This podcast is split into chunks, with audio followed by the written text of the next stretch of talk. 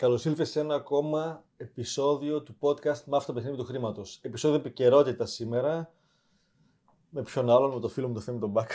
Καλώς ήρθες, Θέμη. Να σε καλά, Αλέξανδρο. Μάθε το παιχνίδι του χρήματος.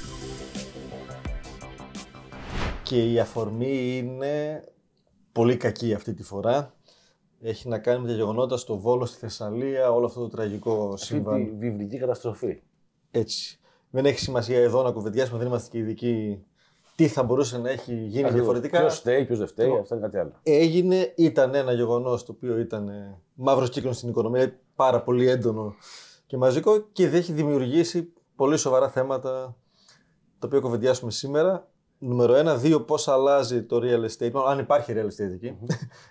πώς αλλάζει και τι κάνουν και αυτοί οι άνθρωποι που χρειάζεται να μείνουν Να βάλουμε κάπου. και ένα τέταρτο. Για πες. Ε, το τέταρτο που θα βάζα εγώ αυτή τη στιγμή θα, τι θα μπορούσαμε να κάνουμε αυτή τη στιγμή για να ξαναδούμε τη Θεσσαλία όπως την ξέραμε. Οκ. Συμφωνείς; Συμφωνώ. Α, και τι κάνουν άλλες χώρες όταν συμβεί κάτι τέτοιο. Τέλεια. Πάμε λοιπόν πρώτον, έχετε προλάβει να κάνετε καθόλου ε, μετρήσεις νούμερα εκεί ή όχι; Σαφώς, από την πρώτη μέρα. Τέλεια. Για πες. Ξέρεις, Όταν είδαμε την πρώτη μέρα να ακούμε για την κρατική αρωγή, όσο αφορά τους πληγέντες στην περιοχή της Θεσσαλίας, και ιδιαίτερα όταν ακούσαμε αυτό το επίδομα του ενοικίου ή συγκατοίκη σε 300 με τα 500 ευρώ, για μας ήταν το πρώτο βασικότερο στοιχείο να δούμε πόσα σπίτια υπάρχουν. Καλό είναι η κρατική αρρωγή, 400 και τα 500 ευρώ, να υπάρχει κάποιος ή καταστραφεί το σπίτι Που του. και εκείνες τις περιοχές μπορεί Ε, και να να- αρκεί. ακου- Ήθελα να δούμε όμως αν αυτά τα χρήματα φτάνουν κάποιος να μπορέσει να βρει ένα σπίτι να κατοικήσει. Οπότε η πρώτη ερώτηση που κάναμε είναι να δούμε πόσο σπίτι είναι έως 300 ευρώ. Έως 300 ευρώ, λογικά λέμε εμεί, είναι για σπίτια για εργένιδες, άντε για ένα νέο ζευγάρι. Και τα 500 ευρώ είναι ένας, ουσιαστικά ένα σπίτι με δίπλο δωμάτιο για οικογένεια. Που είναι το, το ε, όριο το, το, της, της κρατικής αρρωγής. Αυτό που είδαμε είναι ότι στον Βόλο ε, και στην ε, Καρδίτσα Ξατρίκαλα έχουμε σχεδόν μηδενική διαθεσιμότητα. Όταν λέω μηδενική διαθεσιμότητα εννοώ κάτω από 10 σπίτια διαθέσιμα προς ενοικίαση. Στη Λάρισα είχαμε 3 στα 10 σπίτια ως 300 ευρώ, αλλά αυ- αυτά τα σπίτια τα τρία που βρίσκαμε ήταν κατά κύριο λόγο σπίτια έω 30 τετραγωνικά, δηλαδή γκασονιέρες. Η διαθεσιμότητα όμως ξεπερνούσε τα 30 ακίνητα συνολικά. Άρα και πάλι έχουν πολύ μικρή διαθεσιμότητα τη στιγμή που γνωρίζουμε ότι σε πολλά χωριά ε, έχουν καταστραφεί ω χερό 50-60 σπίτια, άλλα χωριά έχουν βυθιστεί εντελώς στο νερό. Άρα δεν ξέρουμε πραγματικά πόσα ακίνητα είναι αυτά τα οποία είναι μη κατοικήσιμα και έχουν ολοκληρωτική καταστροφή. Δεν λέμε για αυτά που έχουν μερικές ζημίες. Εγώ σου λέω για αυτά που έχουν ε, πλέον καταστραφεί ολοσχερό. Όταν πήγαμε να δούμε τα κίνητα που είναι ως 500 ευρώ, το τετραγωνικό- ως 500 ευρώ το μήνα ενίκιο, παρατηρήσαμε ότι η διαθεσιμότητα πραγματικά είναι πάρα πολύ μικρή. Συγκεκριμένα θα σας αναφέρω αυτή τη στιγμή στα χαρτιά που έχουμε εμείς στα νούμερά μας, ότι στη Λάρισα είναι μόλις 36 σπίτια, στο Βόλο 60, στα Τρίκαλα 40 και στην Καρδίτσα 27. Άρα κατανοεί αυτή τη στιγμή ποιο μας ακούει και μας παρακολουθεί, ότι είναι πολύ μικρή η διαθεσιμότητα. Το επόμενο βήμα που είδαμε εμείς ήταν το εξής. Δεν είναι ότι δεν υπάρχουν σπίτια. Α υποθέσω εγώ τυχερός και βρήκα ένα σπίτι με 500 ευρώ, ένα πάρα πολύ 36, ωραίο. ναι. Μα αυτό το σπίτι είναι κενό. Αυτό το σπίτι δεν έχει οικοσκευές, δεν έχει έπιπλα. Πώς μπορεί μια οικογένεια να της δίνεις 300 ευρώ σε ένα νέο ζευγάρι ή 500 ευρώ σε μια οικογένεια, πραγματικά αυτή η οικογένεια Να να, το επιπλώσει μπορέσει και να, να μπει. επιπλώσει ένα σπίτι, να αποκτήσει οικοσκευές και να επιστρέψει στην καθημερινότητά του. Αντιλαμβάνω ότι δεν γίνεται. Οπότε αυτό που, απο- που λέω εμείς είναι το εξής. Πώς είναι δυνατόν, σαν χώρα, αυτή τη στιγμή, με αυτή τη μεγάλη καταστροφή που υπάρχει, ο κόσμος να κοιμάται σε ένα γήπεδο. Όταν αυτή τη στιγμή υπάρχει μια υγειονομική βόμβα. Εντάξει. Θα μπορούσε να γίνει αυτό που έγινε με τους μετανάστες, να νοικιάσουν ξενοδοχεία ολόκληρα. Θα σου πω τι συμβαίνει. άκου. Υπήρξαν κάποια ξενοδοχεία. Για όσο διάστημα, Θα σου πω, έτσι. άκου τι συμβαίνει τώρα και με αυτό. Υπήρχαν κάποια ξενοδοχεία που, φιλοξενη- που φιλοξενήσαν τους πληγέντες. Το θέμα είναι μια οικογένεια όμως, για να ξαναεπιστρέψει στην καθημερινότητά της, θέλει ένα νοικοκυριό. Ένας άνθρωπος αυτή τη στιγμή, ο οποίος έχει χάσει το σπίτι του, τα ρούχα του, πολύ σημαντικό, δηλαδή μιλάμε για ανθρώπους που δεν έχουν τα ρούχα τους, το βασικότερο στοιχείο απ' όλα. Πόσο καιρό μπορεί να μείνει σε ένα ξενοδοχείο, σε ένα δωμάτιο ξενοδοχείου και πώς μπορεί αυτή τη στιγμή να, να μπορεί να, έχει αποκτά, να, να κάνει τη σύντησή του. Δηλαδή, τι θα κάνει κάθε μέρα, παίρνει τηλέφωνο, delivery και θα λέει στείλτε μου σουβλάκια, στείλτε μου μπέργκερ.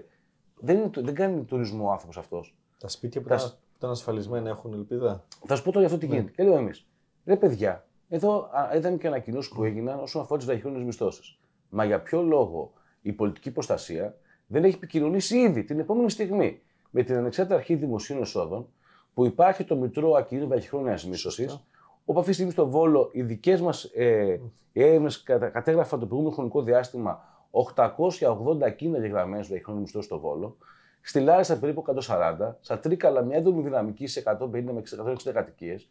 Για ποιο λόγο αυτή τη στιγμή αυτοί οι άνθρωποι που είναι πληγέντες να μην μπουν στη διαδικασία να πάνε να φιλοξενηθούν σε ένα σπίτι το οποίο είναι έτοιμο. Έχει πλήρη εξοπλισμό, έχει τις οικοσκευέ, έχει τα υπλά του για να μπορούν σιγά σιγά να επιστρέψουν στην καθημερινότητά τους. Δεν σου λέω εγώ για να μείνουν 6 μήνες ή 2 χρόνια που είναι ουσιαστικά η κρατική αρρωγή, αν είσαι ιδιοκτήτης ενοικιαστής. Να μπορείς αυτός ο άνθρωπος όμως τουλάχιστον να επιστρέψεις στην καθημερινότητά του, να νιώσεις ότι έχει ένα σπίτι, το οποίο ανοίγει την πόρτα και, και μπαίνει μέσα και ένα σπίτι. Ούτε ξενοδοχειακό δωμάτιο, ούτε αφήσει ένα σπίτι το οποίο θα πάει να χαλάσει χρήματα αυτή τη στιγμή για να το επιπλώσει. Μια κουζένα πλυντήριο να ζήσει. Είναι, είναι παράλογο. Δεν είναι παράλογο αυτή τη στιγμή συζητάμε ότι αυτή τη στιγμή οι άνθρωποι μένουν σε σπίτια τα οποία είναι πλημμυρισμένα και είναι υγειονομικές βόμβες. Δεν είναι παράλογο να συζητάμε ότι οι άνθρωποι τσουβαλιάζονται αυτή τη στιγμή σε γήπεδα μπάσκετ στο παρκέ, λες και είμαστε το 1940. Και είμαστε το 2023. Δηλαδή, μιλάμε για τεχνολογία, για την επιστημονία, για τη βιομηχανική επανάσταση. Και αυτή τη στιγμή βλέπουμε τους συνανθρώπους μας πολύ κοντά από την Αθήνα, σε πολύ μεγάλες πόλεις, δεν είναι χωριά, σε μεγάλες πόλεις, να μην έχουν στέγη. Και αν μου επιτρέπεις, σα πω το εξής: Κάποιος θα πει αυτή τη στιγμή, ωραία τα ελευθερία σου αλλά το κράτος δίνει 6.000 ευρώ. Το κράτος δίνει 6.000 ευρώ για να κάνεις κάποιες μικροεπισκευές στην κατοικία σου ε, και ταυτόχρονα. σηκώνει επισκευές. Ε, ναι, και ταυτόχρονα να μπεις στη διαδικασία να ε, αποκτήσεις κάποιες οικοσκευέ με 6.000 ευρώ. Οποιοδήποτε που μα βλέπει αυτή τη στιγμή μπορεί κάποιος να διορθώσει μία ζημία σε ένα κίνητο το οποίο μόνο το καθαρίσει από την πλημμύρα, μόνο το καθαρίσει, σου λέω ή μόνο αποκτήσεις τα έπιπλα, αντιλαμβάνεσαι ότι δεν είναι 6.000 ευρώ. Και αυτές τι 6.000 ευρώ τις χρησιμοποιήσεις τι, να πάρεις ρούχα, να φτιάξεις ζημιά τους σπιτιούς που υπάρχει και να το καθαρίσει, ή αλλιώς να πας στο σπίτι που θα νοικιάσεις, εάν το βρεις, για να αποκτήσεις οικοσκευέ και έπιπλα.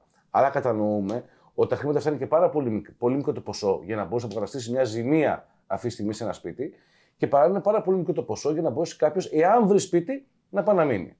Και όλα αυτά. Ναι, άρα η μία λύση θα ήταν. Πώς το πω. Μια μέση λύση. Επίταξη το Airbnb. Όχι επίταξη. Λες, παιδιά, ακούστε κάτι. Συμβαίνει ένα σημαντικό πρόβλημα, ένα σημαντικό γεγονός, μια, μια, ε, μια φυσική καταστροφή, το οποίο κανείς δεν θα ήθελε να τη βιώσει. Κανείς δεν θα ήθελε την επόμενη μέρα το οποίο να ξυπνήσει και να μην έχει το σπίτι του και τα ρούχα του, την καθημερινότητά του.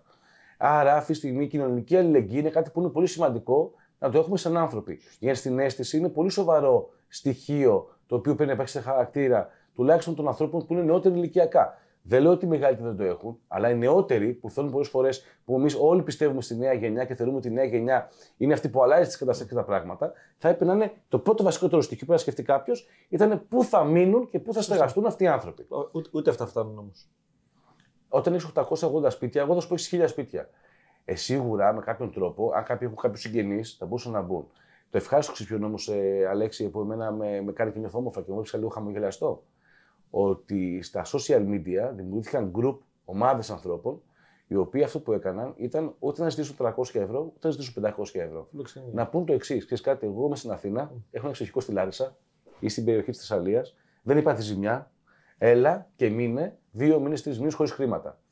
Είναι πολύ σοβαρό αυτό. Το άλλο στοιχείο που είδα είναι πάρα πολλοί άλλοι ιδιοκτήτες ακινήτων από άλλες περιοχές της Ελλάδος να λένε αν το παιδί σας, αν είστε πληγέντες από τη Θεσσαλία και το παιδί σας είναι φοιτητής στη Θεσσαλονίκη, στην Αθήνα ή στην Πάτρα, ίσως και κάποιες άλλες διάφορες άλλες πόλεις, εμείς θα σας παραχωρήσουμε το σπίτι που έχουν προς ενοικίαση για το παιδί σας. Για ένα διάστημα 4-5 μηνών μέχρι το παιδί να μπορέσει και η οικογένεια αυτή τη στιγμή να, να ξαναμπεί στην καθημερινότητά της και ο νέος, αφού ο Θεσσαλός, να μπορέσει να σπουδάσει χωρί να έχει προβλήματα, αφήσει με την οικογένειά του αντιμετωπίζει ένα τραγικό γεγονός. Το οποίο είναι υπέροχο και μια χαρά. Αυτό, το ε, κράτος κάνει ό,τι και αν μπορεί. Το αλλά... κράτος δεν ναι, όχι, δεν κάνει, αλλά και να έκανε είναι χρήσιμο και αυτό. Αλέξη, να σου πω κάτι το κράτος. Όταν συζητάμε για στεγαστικές πολιτικές, γιατί έχουμε μπερδέψει αυτό το πράγμα στη χώρα μας, η στεγαστική πολιτική σε μια χώρα δεν έχει μόνο σχέση με την αναχέτηση του κόστους στέγασης και αν μπορεί ο Θέμης Μπάκας ή ένα νέο παιδί, οποιοδήποτε νέο ζευγάρι αποκτήσει ένα σπίτι με χαμηλό επιτόκιο, ή πώς μπορούμε να αναχαιτήσουμε το κόστος στέγασης. Η στεγαστική πολιτική έχει μέσα και πλαίσιο μέτρα που αφορούν τις φυσικές καταστροφές. Δηλαδή, ξέρει ο πληγέντας ότι αυτή τη στιγμή, αν μου συμβεί αυτό το πράγμα, θα πάω να μείνω σε αυτό το σημείο. Ξέρει ο πληγέντας ότι αυτή τη στιγμή, αν το σπίτι που έχει πάθει ζημιά σε αυτό το ποσοστό, θα πάρω αυτά τα χρήματα. Ξέρει ο πληγέντας ότι αν υπάρχει ολική, ολική καταστροφή του σπιτιού μου, θα μπω σε δικασία να σπρώξω αυτά τα χρήματα. Εδώ έχουμε ένα σημαντικό στοιχείο και μια οτελεία που την τονίζω συνεχώς. Στα σπίτια στα χωριά είναι το 1960 πολύ μεγάλο ποσοστό. Παλιό σπίτι. Μα η εμπορική αξία αυτού του παλιού σπιτιού πολλές φορές δεν ξεπερνάει τι 30.000 ευρώ. Σε αυτό το σπίτι όμως έμενε μια οικογένεια με δύο παιδιά, με τρία παιδιά. Άρα έχει καλύψει τη δική της στεγαστική ανάγκη. Δεν μπορώ να έρθω εγώ σήμερα και να σου πω Αλέξη, πάρε 30.000 ευρώ που κάνει το σπίτι σου και φτιάξ το. Δεν γίνεται. Άρα ο σκοπός δεν είναι να αποζημιώσουμε τη ζημία, είναι να αποκαταστήσουμε τη στέγαση. Είναι, είναι, σημα... είναι διαφορετικό με το άλλο.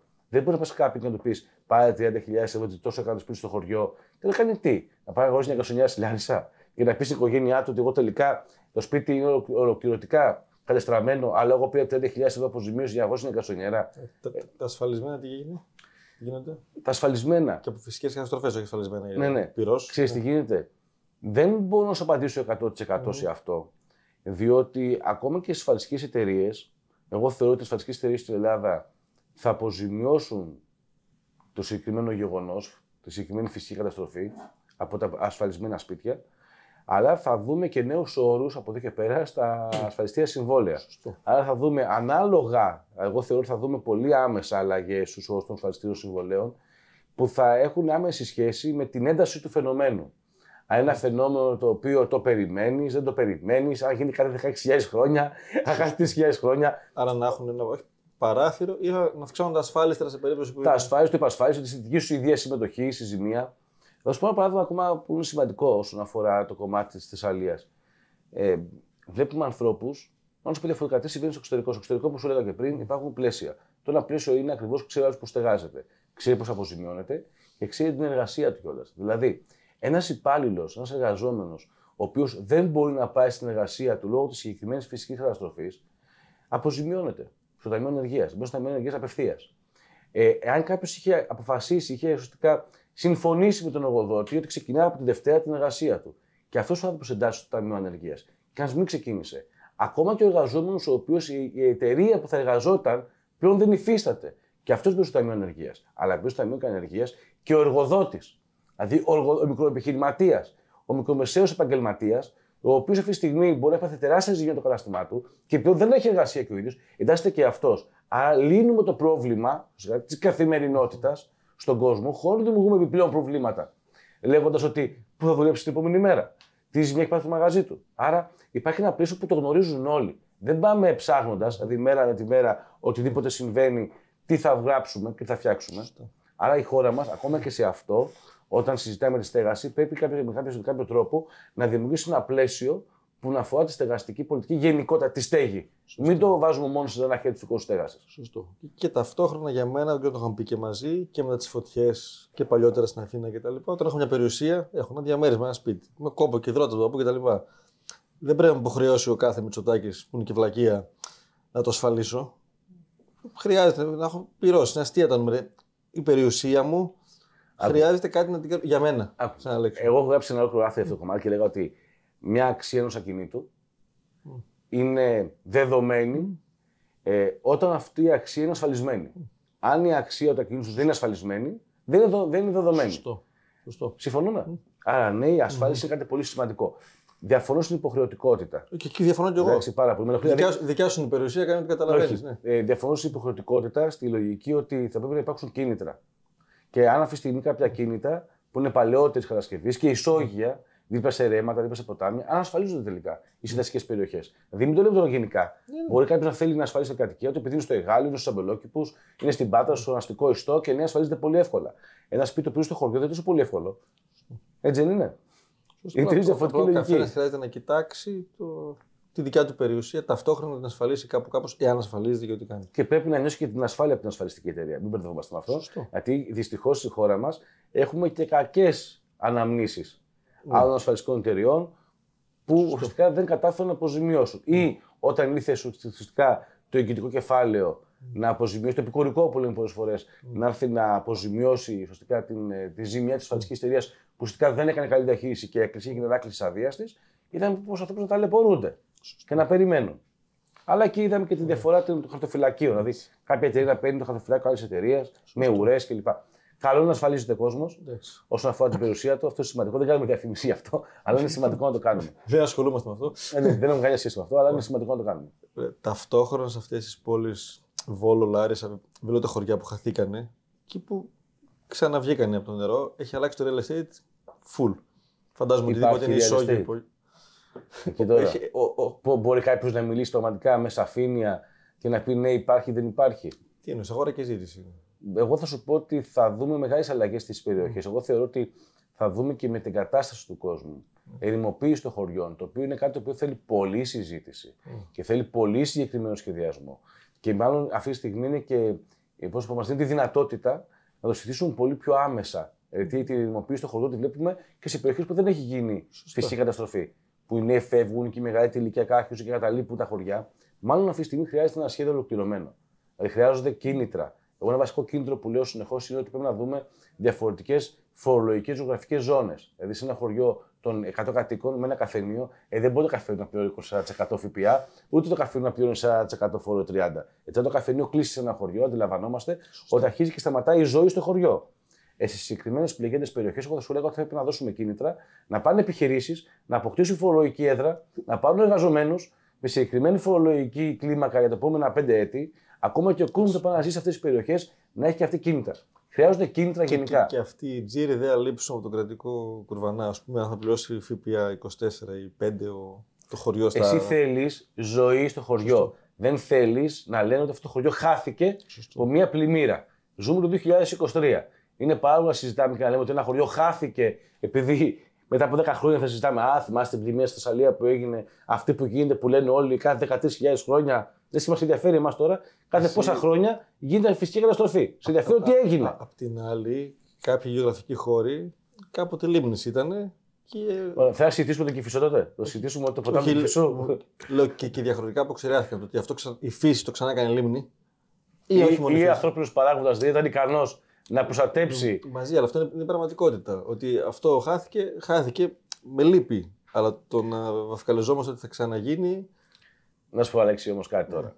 Εμένα το 23. Δηλαδή αυτά θα είναι 10 Άκου, χρόνια θα μένει. Όταν έχεις όταν έχεις αυτή τη στιγμή δορυφόρους γύρω από τη γη, όταν συζητάς για 4G, όταν συζητάμε για τεχνητή νοημοσύνη, ε, μην μου πεις τώρα αυτή τη στιγμή το 2023 δεν έχεις τον τρόπο να προστατέψεις κάποια περιοχή. Και δεν σου λέω 100% την προστασία. Τον τρόπο προστατέψεις, τώρα το κάνουμε τηλεοπτικό παράθυρο, έχει να κάνει και με το, το κόστος το προστατέψεις. Ενώ αν το κόστος είναι δυσθεώρατο για να προστατέψω μία χίλια. Δηλαδή, πλέον είμαστε τροπ- τροπικό κλίμα στην Ελλάδα τα τελευταία 7 χρόνια. Αυτό είναι πραγματικότητα. Έχει, έχει αλλάξει. Εμείς σχεδιάζαμε χωροταξικά, πολεοδομικά και υποδομές. Στο πύλο έφυγε σπίτι ολόκληρο. Δεν έκανα λάθος. Με τα μπετά έτσι. Όλο Να σου πω μαζί. κάτι. Εγώ είδα ένα χάρτη Ναι. πάντως που είναι το 2018. Ο χάρτης, στον οποίο είχε, ουσιαστικά υπήρχαν, υπήρχε αυτός ο χάρτης Ναι. Στις ε, υπηρεσίες του ελληνικού δημοσίου, που έδειχνε ακριβώς αν γίνει μια πλημμύρα, πώς θα υπάρχει πλημμύρα στη Θεσσαλικό κάμπο. Υπάρχει αυτό ο χάρτη, 18. Ε, το 23, πέντε χρόνια μετά, όταν περιμένεις από το 18 γνωρίζεις ότι υπάρχει αυτή η πιθανότητα, ε, κάτι κάνεις. Δεν σου λέω για να έχεις αντιμετώπιση 100%. Κάτι κάνεις για να περιορίσεις αυτό το 100% να περιορίσει στο 80, στο 70, στο 60. Δεν μπορώ να λες ότι δεν κάνω τίποτα να το γνωρίζεις. Είσαι συνένοχος τότε. Απλά, απλά εκεί έρχεται, χωρίς να ξέρω τα νούμερα και να κάνω πολιτική, γιατί δεν κάνω δεν με απασχολεί. Φαντάζομαι είναι οικονομικά και θέμα κόστο. Δηλαδή, αν θέλω τυχαία 100 εκατομμύρια ευρώ για να σώσω τρία χωριά, μπορεί να αξίζει καλύτερα αυτά τα τρία χωριά να τα πάω κάπου αλλού. Αυτό γίνεται στην Αμερική. Στην Αμερική Ή στην θα έχει Αμερική. μετεκατάσταση. Σου λένε Τι να λέμε, έχω, έχω τυφώνες, τι να κάνω, να μαλώσουν τι τυφώνες; Τα σαρώνει όλα κάτω. Το να ξαναπάς να χτίσεις εκεί Στην, είναι Αμ- ηλίθιο. στην Αμερικής, στις Αμερικής υπάρχουν αυτή τη στιγμή ε, χαρτογράφηση συγκεκριμένων περιοχών που κινδυνεύουν από, από τυφώνες, κινδυνεύουν από πλημμύρες, από διάφορα φυσικές καταστροφές, όπου δίνουν τα χρήματα στους ιδιοκτήτες να κάνουν μετεγκατάσταση σε μια άλλη περιοχή. Το έχουμε δει αυτό. Εμείς είμαστε έτοιμοι να το ζήσουμε αυτό. Θα ήταν Έτοιμοι- έτοιμο να το έτοιμοι- πούμε. έτοιμοι κοινωνικά ή οικονομικά; Κοινωνικά δεν είμαστε έτσι κι αλλιώς, το θεωρώ. Οικονομικά πάλι δεν είμαστε, ακόμα και όταν έχουμε τη βαθμίδα, έτοιμοι δεν είμαστε. γι' αυτό. Σωστό. Εντάξει. Το θέμα είναι το τι μπορούμε να κάνουμε. Εγώ, ας πούμε, το πρώτο που σκεφτόμουν ήταν ότι ήταν πολύ σημαντικό να δούμε ένα ΕΣΠΑ Θεσσαλία. Δηλαδή ένα ΕΣΠΑ αποκλειστικά ουσιαστικά, ε, στις ανάγκες του Θεσσαλικού κάμπου. Σωστά. Και ένα αναπτυξιακό νόμο αποκλειστικά για τη Θεσσαλία. Ή ας πούμε, εμένα με ενοχλεί πάρα πολύ όταν βλέπω αυτή τη στιγμή σου λέει θα σου δώσω επιχορήγηση 70% και 30% άτοκο δάνειο με εγγύηση του ελληνικού δημοσίου. Δεν μπορώ να χρεωθώ αυτή η ανεξία. Δεν μπορώ από μια φυσική καταστροφή που υπάρχει στο σπίτι μου και αυτή τη στιγμή πραγματικά δεν μπορεί κανείς να αποζημιώσει, όχι αυτό που έζησα, αυτό που έχασα. Αυτό που έχασα είναι πολύ σημαντικό. Και τι μου λες, έλα εδώ, πάρε 70% ε, χρηματοδότηση, κατοική, α- κατα- κατοική αρρωγή, δηλαδή δωρεάν χρήματα, και ένα 30% να πάρεις σε άτοκο δανεισμό. Εκεί έχω- αρχίζουν και μπαίνουν πολλά στη μέση. Ε, λέει με την εγγύηση του ελληνικού δημοσίου, ωραία, οι τράπεζες θα μπουν σε διαδικασία στο μαυρισμένο επιχειρηματία, στο μαυρισμένο ιδιώτη με κάρτες, στον επιχειρηματία ο οποίος δεν έχει κανένα ε, τραπεζικό ουσιαστικό πλαφόν πλέον να περάσει στο τραπεζικό ίδρυμα να του δώσει αυτή την, ε, το 30% της επιχορήγησης με δάνειο ε, με την ε, κρατική εγγύηση, με την, με την εγγύηση του ελληνικού δημοσίου. Δεν το γνωρίζω. Αλλά δεν μπορώ να δεχτώ και όλους ανθρώπους οι οποίοι θα μπουν στη διαδικασία να δανειστούν για το επόμενο χρονικό διάστημα. Και ποιος μπορεί να δανειστείς, σε τι ηλικία είσαι. Αν είσαι 75 χρονών, Τα ίδια που μπορεί να λέγαμε. μην μπορεί να δανειστείς. Αν είσαι 80 χρονών ε, αυτή τη στιγμή, μπορεί, μπορεί να δανειστείς. Δηλαδή, τι συμβαίνει με αυτούς τους ανθρώπους, θα δανειστούν τα εγγόνια, τα παιδιά; Άρα χρειάζεται, αφού συμφωνούμε πλέον, μ, γιατί γίνονται όλα αυτά όλο και περισσότερο, ένα κάπως εθνικό πλάνο στρατηγικό. Δεν έχουμε, δεν έχουμε χωροταξικό πολεοδομικό. Δηλαδή είναι πολύ βαθύτερο. Άκουσα κάποια στιγμή μια σκέψη για κάποιες προτάσεις που διάβαζα και έλεγε Σας Χρειαζόμαστε ένα κτηματολόγιο. Εντάξει, πήγαινε τώρα λέω σου πλικέτα, αυτή τη στιγμή στη Θεσσαλονίκη και ποιος ξέρεις κάτι; Φτιάξω κτηματολόγιο. Ε, αυτά τα πράγματα δεν γίνονται. Ο κόσμος αυτό που ζητά αυτή τη στιγμή είναι τι θα γίνει την επόμενη μέρα το πρωί. Ξυπνάει το πρωί και θέλει μια απάντηση. Διαπιστώσεις όλοι κάνουν. Α- Μια αυτό- πρόταση. Αυτό αφορά και χρειάζεται να γίνει άμεσα αυτό που έγινε εκεί. Ταυτόχρονα το χρόνο θα γίνει κάπου αλλού. Και η τελευταία φορά που είχαμε χωροταξικά ήταν επί Τρίτσι. ε, Δεν είχαμε γεννηθεί εμείς τότε. Όχι, είμαστε κοινότεροι. Είμαστε Αυτό το κοινότεροι. λέμε κιόλας. Αυτό έχει να κάνει μια ευρύτερη στρατηγική του κράτους για να μπορέσει να βρεις τι έρχεται, που έρχεται και τι θα κάνω. Είμαστε... Και- ναι. Είσαι υποχρεωμένος να το κάνεις. Όταν συζητάμε συνεχεία και λέμε κλιματική αλλαγή, κλιματική αλλαγή, κάποιοι που δεν πιστεύει, κάποιος δεν πιστεύει, είναι δικαίωμά του. Ε, είσαι υποχρεωμένος, αυτό το αναφέρει στο δημόσιο διάλογο, είσαι υποχρεωμένος να έχεις και τα, τα, τα, τα, τις απαραίτητες προποθέσει να αντιμετωπίσεις αυτή την κλιματική αλλαγή. Εγώ θεωρώ πάντω από τα- αυτά που έχω διαβάσει το τελευταίο χρονικό διάστημα και τις ομολογίες ανθρώπων που έχω δει, ε, ακόμα και οι άνθρωποι που είναι αγρότες και οι γεωργοί στον κάμπο αντιμετωπίζουν τεράστια προβλήματα με τον καθαρισμό των χωραφιών τους. Κάνα- Αυτό είναι πιάσουμε τεράστιο Και το πρόβλημα. υγειονομικό κομμάτι. Όχι, δεν είναι αυτό. Είναι πολύ. τεράστιο πρόβλημα το να μπορέσεις να αφαιρέσεις όλα αυτά τα υλικά, τα ξένα που έχουν στο χωράφι σου, όλη αυτή τη λάσπη που έχεις στο χωράφι σου, έτσι το χωράφι σου πάλι να καλλιεργήσουμε και να μπορεί να παράγει. Άκουγα αυτή τη στιγμή έναν ε, αγρότη, αν δεν κάνω λάθος, συνδικαλιστής, ήταν σε, έναν, σε, έναν, σε μια ομάδα αγροτών, που έλεγε ότι το κόστος που μου ζητούν για να μου καθαρίσουν το χωράφι είναι όσο κάνει το χωράφι μου. Δηλαδή, όταν τους ζητάνε 60.000 ευρώ για να καθαρίσουν το χωράφι, μην μου πεις τώρα πόσα στρέμματα, δεν θυμάμαι Ναι, καθόλου. τι είναι. Αλλά 60.000 ευρώ είναι 60.000 ευρώ. Και να καθαρίσει ένα χωράφι από λάσπες. Και λέει: Παιδιά, εγώ θα φύγω στη Γερμανία. Συγγνώμη, λέει, δεν μπορώ να μείνω λίγο άλλο εδώ. Οπότε, Άρα αυτό το δούμε, θα το σε ζήσουμε. μια- Σε μια κουβέντα που ήμουν χθες με μια αρκετά αιρετική άποψη σε αυτό, έτσι, που θα τη συνήσουν πολλοί που θα την ακούσουν, είναι με το δεδομένο ότι πλέον πλημμυρίσαν αυτά.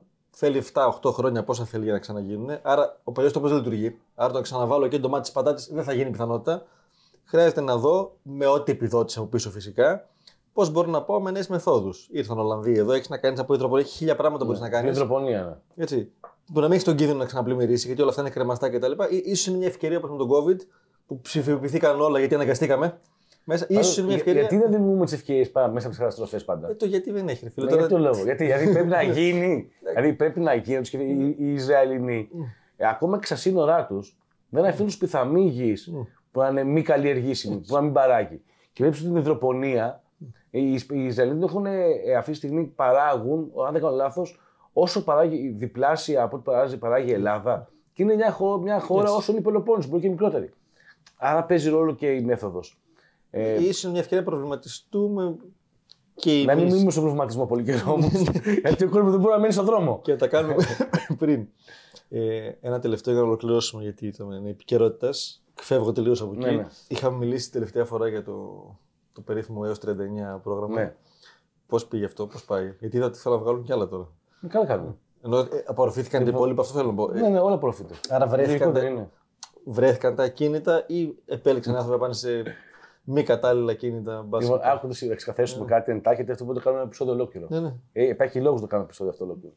Λοιπόν, 5.000 δικαιούχοι στο πρώτο στο πρόγραμμα σπίτι μου 1, 5.000 δικαιούχοι θα είναι στο πρόγραμμα σπίτι μου 2.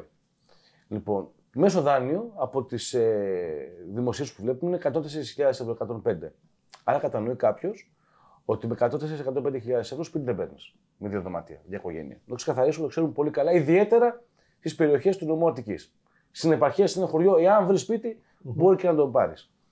Άρα αυτός που συμμετείχε στο πρόγραμμα σπίτι μου και πήρε σπίτι με το πρόγραμμα σπίτι μου, σε πολύ μεγάλο ποσοστό, είναι ο άνθρωπος ο οποίος διέθετε ο ίδιος δικά του κεφάλαια ιδία της τάξης τουλάχιστον 40.000 ευρώ ή ακόμα, ναι, ναι, 150.000 ευρώ ή ακόμα και 90.000 ευρώ για να φτάσει στις 200.000 ευρώ. Άρα αυτός ο άνθρωπος που πήρε σπίτι μου, το πρόγραμμα σπίτι μου, το οποίο εισαγωγικά να ξέρει ο κόσμος, ότι δεν είναι επιχορήγηση χρημάτων, αλλά χαμηλό τόκος δανεισμού, είναι αυτός ο οποίος μπορούσε να πάρει σπίτι και το 18 και το 19 και το 20 και το 21 και το 22 και το 23. Απλά, Απλά το παίρνει με χαμηλότερο δανεισμό. Και να δεν πολύ κινδυνεύει ενδεχομένως και την τράπεζα να το πάει στο Θεό. Όχι. Το παίρνει με χαμηλότερο ναι. δανεισμό. Θα ήταν πολύ ωραίο και σημαντικό να δούμε τα τραπεζικά ιδρύματα στο τέλος της χρονιάς να μας πούνε τι χορηγήσει δικαστικών δανείου που έβγαλαν, πόσα σπίτια, πόσε χορηγήσει ήταν με το πρόγραμμα σπίτι μου και πόσα ήταν χωρίς το πρόγραμμα σπίτι μου. Εκεί εγώ θεωρώ ότι θα δούμε ότι το 70% τη χορηγήσει δικαστικών δανείων ήταν το πρόγραμμα σπίτι μου. Και ένα 30% εκτός προγράμματος σπίτι μου. Άρα είναι ένα πολύ ωραίο πρόγραμμα για αυτόν ο οποίος καλύπτει τα, τραπεζικά κριτήρια, ο οποίος διαθέτει την ιδέα συμμετοχή των 40, 50 ή ακόμα και 90.000 ευρώ και μπορεί να βρει ένα σπίτι σε μια, σε μια εποχή ευκαιρία, διότι το ελληνικό δημόσιο του δίνει ένα χαμηλότερο δανεισμό. Από την άλλη μεριά όμως η λέξη στεγαστική πολιτική, και θα παραμείνω σε αυτό με μεγάλη σαφήνεια, δεν αφορά την σύνδεση της, ε, της, της, ε, της στεγαστικής πολιτικής με τον ε, τραπεζικό δανεισμό. Αυτό θα ήταν, θα ήταν ένα από τα πολλά μέτρα για να μπορούν να διευρύνουν τους δικαιούχους. Εμείς ξεκινήσαμε με ένα μέτρο, το οποίο είναι συγκεκριμένοι δικαιούχοι, αλλά ο νέος που είναι 30 χρόνων, 25 χρονών και δεν έχει ιδέα κεφάλαια, σπίτι δεν μπορεί να πάρει. Αυτό άρα παραμένει και σήμερα. Ισχύει ότι είπαμε. Απλά για όποιον μπορεί, αυτό που έχουμε την φορά, μια χαρά είναι να το κάνει. Είναι, άκου, το δέλεα είναι το χαμηλότερο δανεισμό. Ο τόκος. Και είπαμε ότι η παγίδα είναι ότι σου, σου τρώει το, την πρώτη κατοικία σαν. Εμείς το έχουμε πει την πρώτη στιγμή. Σαν πλεονέκτημα. Το έχουμε πει την πρώτη στιγμή αυτό το πράγμα. Το θέμα είναι όμως, ε, Αλέξη. Πες το άλλη μία, γιατί μπορείς να είναι αρκετή μέσα. Τι σημαίνει αυτό; Όταν, είσαι, όταν είναι η πρώτη κατοικία σου, υπάρχουν και στο, και στο επόμενα χρονικά διαστήματα βγαίνουν διάφορα προγράμματα που αφορούν την αγορά πρώτης κατοικίας, φορολογικά θέματα, υπάρχουν θέματα χαμηλότερου επιτοκίου. Δηλαδή υπάρχουν διαφορετικές ε, δυνατότητες φορολαφρύνση όσον αφορά την πρώτη κατοικία. Αν αυτή είναι η πρώτη κατοικία σου, εσύ αυτή τη στιγμή γνωρίζεις πολύ καλά ότι όλα πλέον έχουν να κάνουν με το σπίτι που πήρες στο πρόγραμμα σπίτι μου. Άρα αποκλείεσαι από εκεί πέρα σε οτιδήποτε νέο υπάρχει που αφορά την πρώτη κατοικία. Δεν είναι κακό. Ναι, ναι. Εντάξει, και... ένα άνθρωπο που πήρε ενίκιο και πήρε ένα σπίτι, καλά έκανε και το πήρε. Και τελικά τι ισχύει, το παίρνω αυτό, δεν μπορώ να το πουλήσω, μπορώ να το νοικιάσω, τι ισχύει; Μένεις εκεί. Δεν πουλάς. Για πέντε χρόνια ή. Δεν θυμάμαι τώρα πώς το ναι. διάστημα, νομίζω είναι μέχρι την ολοκλήρωση του δανεισμού, αν δεν κάνω λάθος. Okay. Ή, α, ναι, αν δεν κάνω λάθος, να με συγχωρέσουν, δεν θυμάμαι πολύ καλά. Αν το πληρώσω σε δύο χρόνια γιατί τα βρήκα τα χρήματα. Αλήθεια, έδειξα χρήματα σε δύο χρόνια. Εσύ που σου ευπαθή. και δεν είχες ε, δεν μπορούσες να βάλει σπίτι, τώρα μπορείς και το πουλάς κιόλας. Πέθανε η γιαγιά μου πήρε την κληρονομιά. Αλήθεια. λοιπόν, και αυτοί οι οποίοι είναι στη διαδικασία. Ε, Έχω κάτι μισθώματο. Κάποιοι πίστευαν ότι θα μπορούν να νοικιάσουν να αγοράσουν ένα σπίτι από το σπίτι μου και να μπορούν να το νοικιάσουν και να μένουν αλλού. Αυτό δεν ισχύει. Έτσι. Πρέπει να μείνεις εκεί. Εκεί είναι η κύρια κατοικία για σένα. Ξανατονίζω το εξής και το κλείνουμε αυτό το θέμα. Θέλει μεγάλη ανάλυση, να ακούσουμε τι έχει συμβεί, να πάρουμε στοιχεία, να τους πούμε πώς ήταν οι έγαμοι, πώς ήταν οι δημόσιοι υπάλληλοι, πώς ήταν οι ιδιωτικοί υπάλληλοι, πώς είναι οι ελεύθεροι επαγγελματίες που ήταν εκτός του προγράμματος. Να το καταλάβουμε. Ελάχιστοι ελεύθεροι επαγγελματίες εντάχθηκαν στο πρόγραμμα σπίτι μου. Και τελικά αυτοί οι άνθρωποι που πήραν σπίτι, που καλά έκανε και το πήραν. Έτσι. Είναι σημαντικό αυτό που καλά έκανε και το πήραν, αλλά δεν είναι αυτοί οι οποίοι πραγματικά ένα σχέδιο στεγαστικής πολιτικής ε, θα έπρεπε ουσιαστικά όχι να τους βοηθήσει, ε, δεν, μάλλον πρέπει διαφορετικά. Χρειάζεται μεγαλύτερη διεύρυνση των δικαιούχων. Η στεγαστική πολιτική αφορά και ανθρώπους οι οποίοι δεν έχουν την ιδέα συμμετοχή. Ανθρώπους οι οποίοι δεν μπορούν να περάσουν το πεζικό κατόφλι του Ιδρύματος. Αυτό είναι η στεγαστική πολιτική. Αυτό δεν είναι η στεγαστική πολιτική. Αυτό λέγεται ένα πρόγραμμα χαμηλότερο δανεισμού. Όχι στεγαστική πολιτική όμως. Τέλεια. Σε ευχαριστώ πολύ. Εγώ σε ευχαριστώ πολύ. Και φυσικά ανανεώνουμε. Έχουμε να πούμε πολλά. Έχουμε τις ταχυφόρειε μισθό, το νομοσχέδιο. Α, γι' αυτό το είπαμε πριν ξεκινήσουμε. Υπόσχομαι σύντομα, όχι μόλις περάσει, θα περάσει το νομοσχέδιο. Δεδομένο είναι. Έτσι, σε λίγες εβδομάδες θα κάνουμε γι' αυτό γιατί μας ρωτάνε πολύ. Γιατί όχι, συζητάνε γι' αυτό αν συμφέρει, δεν συμφέρει, πώς συμφέρει, αν αυτό έγινε μόνο και μόνο για να αναχαιτήσει το κόστος στέγασης, ποιου βολεύει. Έχουμε πατήσει όλοι. Τα λέμε σύντομα. Να σε καλά. Ευχαριστώ πολύ. Μάθε το παιχνίδι του χρήματος